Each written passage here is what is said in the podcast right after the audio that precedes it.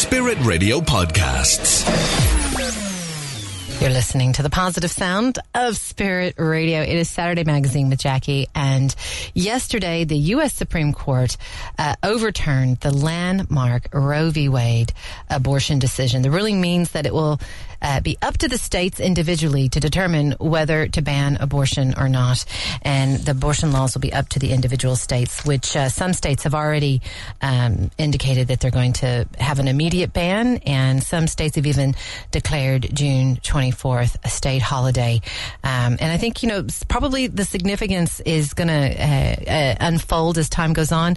But if you stop and think about it, the decision yesterday had to be the biggest decision for life saving uh, p- potential of all the the humans that are going to be saved because this uh, has been this uh, original ruling has been struck down. On the line to chat to us about all of this, we have Eilis Mulroy. She's from the Pro Life Campaign. Eilis, you're very welcome to the show this morning. Thanks for having me on, Jacki. It's just great to uh, have you here and get your perspective on it because if you look in the media, you look at the papers this morning, you look online, everything is, oh, woe be, the world is falling apart and women are going to die. And that's the only focus that seems to be in the media this morning. Do you have a different perspective?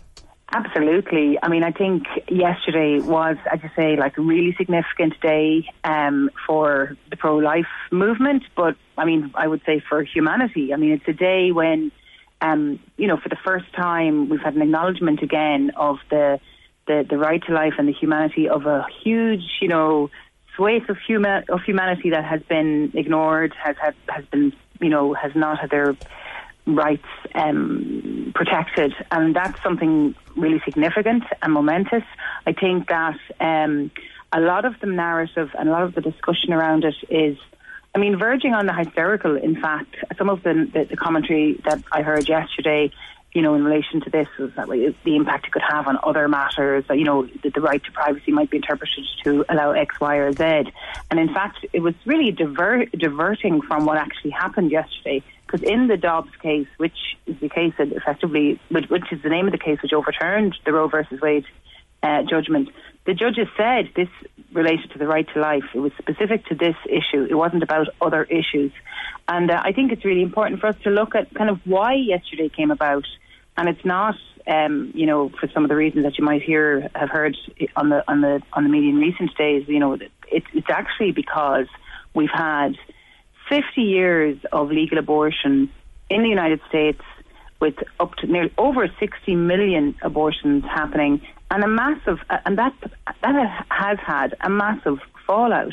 You've had, you know, countless stories of, and people speaking out about the impact of abortion on their lives. You'll have the stories of people who survived abortions, who were left to die and survived because a nurse took pity on them after after a failed abortion. You've had the stories of young people, and I think it's really heartening. There's a, there's a national march for life in Washington D.C. every year, and you'll often see at those events young people holding up placards saying, "My mother nearly aborted me. She mm. didn't go ahead with it because somebody lent her, you know, a kind word, offered her support outside an abortion clinic."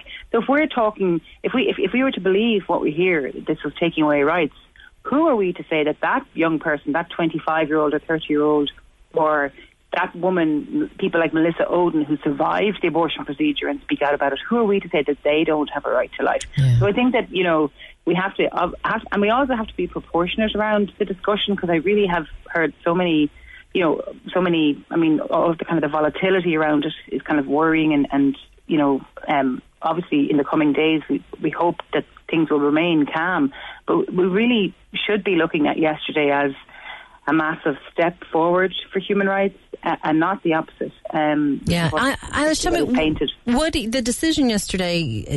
Can you tell us anything about the ruling? And I'm curious to know what you think, uh, what kind of global impact it will have. Like, will it have an mm-hmm. impact here after we've just uh, brought you know abortion into Ireland? Will it have an impact here? Do you think? I think it will in due course. So the ruling um, itself, so it was a case called Dobbs versus Jackson. Um, the original ruling uh, of Roe versus Wade which happened in 1973. It interpreted um, uh, an article of the Constitution uh, and, the, and the right to privacy as allowing for a right to abortion.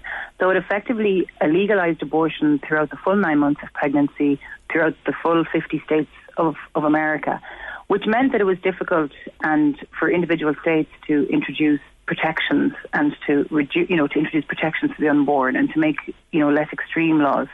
What the ruling has done is it has overruled the, the, the judges have done. They've overruled that original case and now the issue goes back to the individual states. Mm-hmm. So it's not an outright ban. Again, that was kind of, I think that's come across a little bit falsely as well in, some sections of the media that it's an outright ban on abortion. It's actually not. What it's doing is it's sending it back to each individual state, and each individual state then will make the decision based on the democratic, you know, um, structure in that state. So they all have yeah. Their so it makes it much more local, much more local decision then and and and, and democratic. Mm-hmm. And um, it's a little bit like I suppose you could you could say a little bit like the European Union model. You know, where you're a member state of the European Union, the same kind of federal system, but like the you know the the, the, the principle of subsidiarity within the EU allows each country to make their own laws on these kind of issues. Mm-hmm. So it's, it's, it's a little bit like that, and I think that. Um, you know that means that for some states uh, they will immediately um, you know, as you say, declare a national holiday, immediately want to introduce more protections for the unborn children in, that state. For some states, they'll continue with their very extreme laws. Um, you know, states like New York, when when they introduced abortion up to birth a couple of years ago, when Governor Cuomo lit up the uh, the One World Trade Center to celebrate abortion up to birth. You know, so I mean, you know, you're going to have different structures and different setups in, in each state. But what the, the decision has done, it's allowed for states to introduce those protections, mm-hmm. and uh, and that's so it's, it, that's different. You know, so it's very important that people would be aware that that's what it's actually done. Yeah, which um, seems more more uh, tempered as well than than what you're hearing in in the media. What, what just let, finally, Eilis, what impact do you think it's going to have here in Ireland? Well, look, it's certainly going to um, open the discussion again. We have a three year review of our abortion law happening at the moment.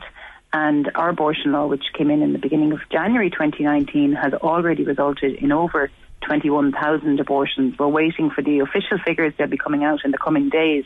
But uh, based on what uh, one of the government ministers said on record in the Dáil a couple of weeks ago, we expect that figure to be over 21,000 abortions.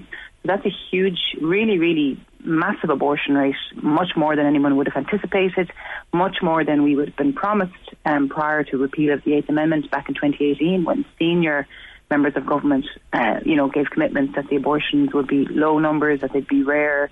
Uh, those, th- that kind of terminology was used, uh, and, and of course voters relied on that. So I think that you know, uh, America had 60 million abortions uh, prior to the decision yesterday, over 60 million abortions. I think that it's really important that Ireland and other countries, Western world countries, would learn from that and and reassess their laws yeah. and not wait for the kind of massive kind of the tragedy of that yeah. level of abortion. In Those are huge numbers. Those are huge. You can't fathom it, really. I mean, it's massive amount.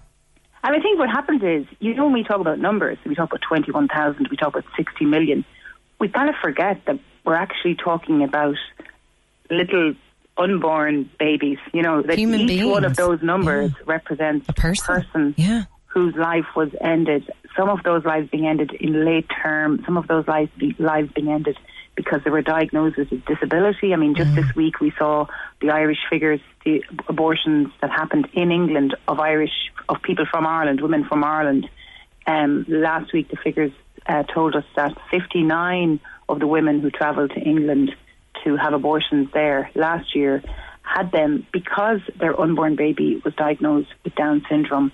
And in an age when, you know, we're so conscious about being uh, inclusive and, um, you know, being welcoming towards people with disabilities in life, the idea that that's still something that doctors are recommending is truly, you know, shocking. And I think that I really believe that this decision yesterday may have a, little bit of that kind of effect of kind of having other countries think twice um, about their own laws and just try to really, I suppose, be more compassionate as a community, compassionate towards mothers and unplanned pregnancy, but also compassionate towards little babies in the womb Yeah. um, and just try and make things better. Thank you so much for coming on this morning, Eilis. Can you tell people how to get in touch with you there at the pro life campaign? Sure. Well, prolifecampaign.ie is our website, and on that anybody can get up to date news on events. And we're actually going to be having a webinar um, on Tuesday evening, and we're really blessed that we're going to have Kristen Hawkins of Students for Life of America um, as our guest uh, speaker on that webinar to give us a full update um, on all of the um, happenings in the US. She's very involved at a very high level uh, in the pro-life movement in the US, so that will be a very exciting update on the Roe versus Wade um, case and everything that's going on around that. So people can register for that event. It's happening on Tuesday, but they can register by going on to prolifecampaign.ie, clicking events. Brilliant. Thank you so much. Thank you very much for coming on this morning and giving us that update. Thanks, Jacki, for having me. Yeah, that's Eilis Mulroy from the Pro Life Campaign. And uh, you can go to their website to get more information on that webinar coming up this week. Thanks for listening to our Spirit Radio podcast. Don't miss out. Subscribe today. Find out how at spiritradio.ie.